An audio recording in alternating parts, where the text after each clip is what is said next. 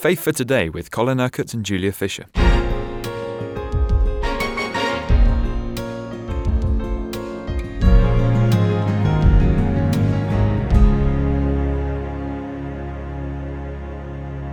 You ended yesterday's programme by saying, Colin, that the only way to be truly happy is to do God's will in your life.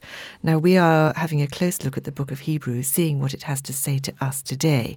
And we've seen in the opening verses of chapter one, we've really been given a profile of the character, the nature, the person of Jesus.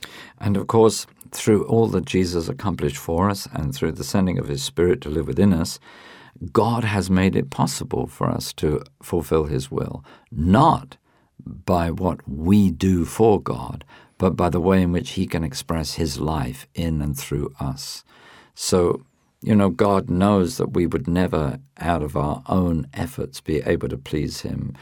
Uh, man has tried that for thousands of years and always failed.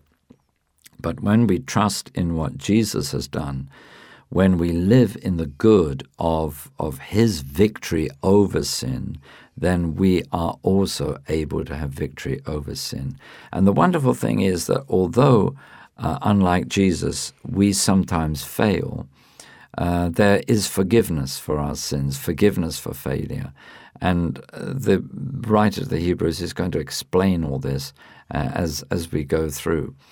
Uh, but the wonderful thing is, you know, that we need to see what is possible. I, I, think so many Christians think of themselves as failures.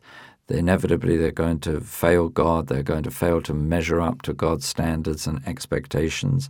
They almost think and talk their way into failure and defeat before they even start. Whereas what we need to do is to, is to believe, well, now, God has made it possible for me to live a truly fulfilled life, pleasing Him in every way because He's come to live in me by the Spirit. And if I trust in the Spirit, then I'm going to have a wonderfully happy and fulfilled life. God's plan and purpose for my life is going to be fulfilled because of His grace, His mercy, His love that is at work in and through me. You also mentioned yesterday, Colin, that this week you've been talking about some very, very deep truths, and that the most important thing we have to do is to really seek understanding, as it says in the Proverbs, to seek wisdom, to really understand the implications of all this. And that understanding has to begin with this revelation that Jesus Christ is not just an inspired man, he's not just a prophet raised up by God, but he is the Son of God, he is divine, he is God himself. And this is God making everything good. Uh, this is God righting everything that has gone wrong so that ultimately there can be a new heaven and a new earth. And in verse 10, we, we have this uh, sort of foundational statement, really. Uh, in the beginning, O Lord, this is God speaking about his Son. In the beginning, O Lord, you laid the foundations of the earth, and the heavens are the works of your hands. They will perish but you remain. They will wear out like a garment. There is going to be the end of this earth as we know it, and there's going to be the creation of a new earth. Uh, you will roll them up like a robe, like a garment they will be changed, but you remain the same, and your years will never end. God is eternal. God is above and beyond his creation. So, yes, he can create and he can recreate. Um, there's a sense in which we see this in our lives personally. He created us in the natural, we are part of His natural creation. But when we're born again, we're recreated. We're given a new life, a new birth. We become a new creation. Um, and uh, so God remains the same, but what He's doing is bringing about this new creation which is going to reflect perfectly His will, His love, His power, His authority, uh, everything that He wants to see in a faithful humanity.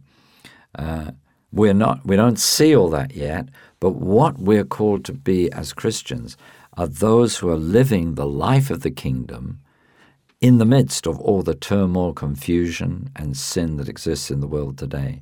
We are a prophetic people in the sense that We are, we are a people living before our times. We are a people that are heralding the coming of Jesus again, a people that are preparing the way so that today God is establishing his heavenly kingdom in all the kingdoms of the earth. And you see, what we're assured in Scripture is Jesus will only come again when there is a viable um, manifestation of the kingdom of God amongst all the peoples of the world. There will be those who will be ready to greet Jesus on his return.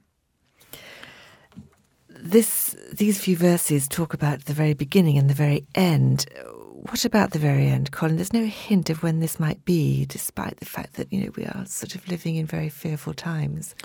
And God intends that deliberately. I mean, if God had wanted us to know um, when He was coming again, uh, there would be far more unrighteousness in the world than exists today because everybody would just do their own thing and sin as much as they like until just before the time when they knew the Son was coming. Then they'd get their act cleaned up and be ready to greet him. So, I mean, there are some things that are particularly vague in Scripture. God does not give us the timing. I mean, even Jesus in his humanity said, Well, I don't know the timing. Uh, only God knows the timing when He's going to bring everything to fulfillment in that way. It says the earth will wear out like a garment. I guess there is. We are seeing the earth being yeah, the, the, and you know it doesn't matter what we do about global warming or anything else. I mean, the the the earth is going to wear out, but um, you know we don't need to fear because if we belong to the Lord Jesus Christ, we're going to be part of the new creation uh, where, which, of course, will be uh, fully realized when Jesus comes again. Then we're going to see the, the fulfillment of his purpose to see the kingdom of heaven fully established on the earth. Uh, and in verse 13, again, uh, continuing this argument that the Son is so much greater than the an- angels. To which of the angels did God ever say, Sit at my right hand until I make your enemies a footstool for your feet? And of course, that is what is happening now. Jesus is reigning in glory uh, at the Father's right hand, and his enemies seem to be having a wonderful time here on earth, but their days are numbered. Satan's days are numbered.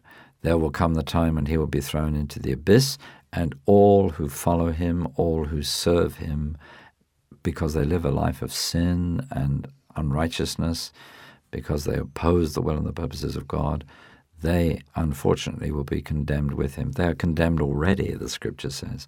It's only faith in the Lord Jesus Christ that can take us out of the condemnation that we deserve because of our sin. Quite a, a little insight here into the role of angels.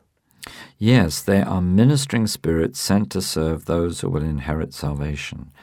There are angels that are serving you and I and every born again person who is listening to me at this moment.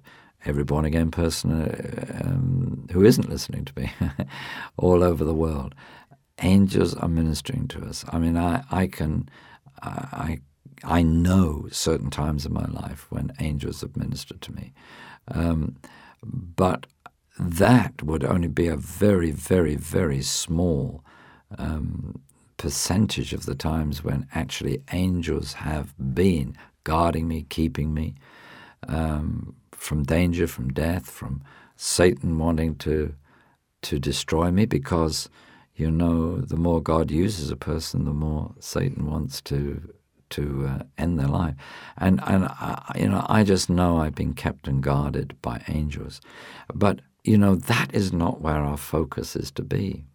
You see, our focus is not to be on the ministry of angels. Our focus is to be on the Son, because the angels are just they're just ministers like we are. They they they're just sent to serve us, and and so, but it does it does. Um, show that there's a whole world that mm. I, I, think we have very little understanding of. How God is deploying all these angelic beings all over the world, just guarding and keeping and serving and ministering to his people. There's so much we don't see. Yeah, so much we don't see. And uh, that's probably just as well because, um, you know, I, I think there are many people that would pray to angels instead of God and start telling angels what to do. Now, that's That's not our job. It's not our job to tell angels what to do. Our, our job is to pray to God, and sometimes, you know, um, you can ask if, if you're in a need uh, for God to, to send his angels to guard and keep you, whatever, however he does it. I mean, I think the focus is to be on God himself. Jesus did say an interesting thing, you know, when he was, um, as he arrested, uh, you know, don't, don't you think that I could summon legions of angels now? Uh, so, but, but then he was God. He was God in human flesh. I don't think we can summon legions of angels, but God will send whatever angels we need to guard and keep us. But it's quite a comforting thought that we're, we may feel alone, but actually we're not, because God is always ministering to us somehow. Well, you see, I mean, what's happening when we worship? We're joining in an activity that is going on endlessly in heaven. All the time, you know, we are participating in in a spiritual world that is much bigger and greater than we are, or anything that exists on the earth as we know it. Um, and, and uh, it, it is that God's heavenly kingdom has come down to earth. This is what happened uh, with the earthly ministry of Jesus, which is why John said um, uh, before the ministry of Jesus began that the kingdom of heaven was at hand. And Jesus said when he began his ministry, The time has come, the kingdom of God is at hand. Repent and believe the good news. Believe the gospel. Believe what I say. And then put your faith and trust in what I'm going to do for you. You've been listening to Faith for Today, presented by Julia Fisher. This program is sponsored by Kingdom Faith. For further information, visit our website, kingdomfaith.com.